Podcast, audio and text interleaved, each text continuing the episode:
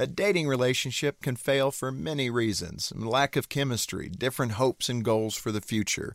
But what's often overlooked is something that can act like an invisible fence that blocks people from allowing a relationship to grow. This is Jim Daly with Focus on the Family. A growing number of pet owners use electric collars to prevent their dogs from wandering off their property.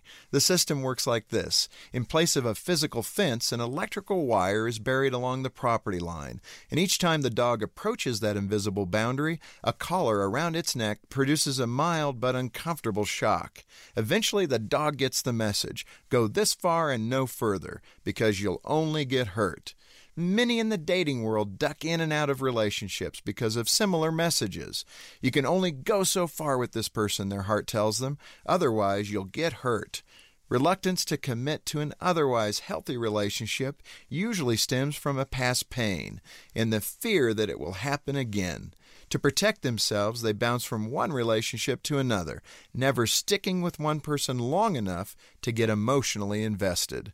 So, if past emotional wounds have left you saying, this far and no further, let me encourage you to work through those problems with a professional. The freedom you'll discover will enable you to move forward into the richness that only comes from a committed relationship. To help your family thrive, go to focusonthefamily.com. I'm Jim Daly.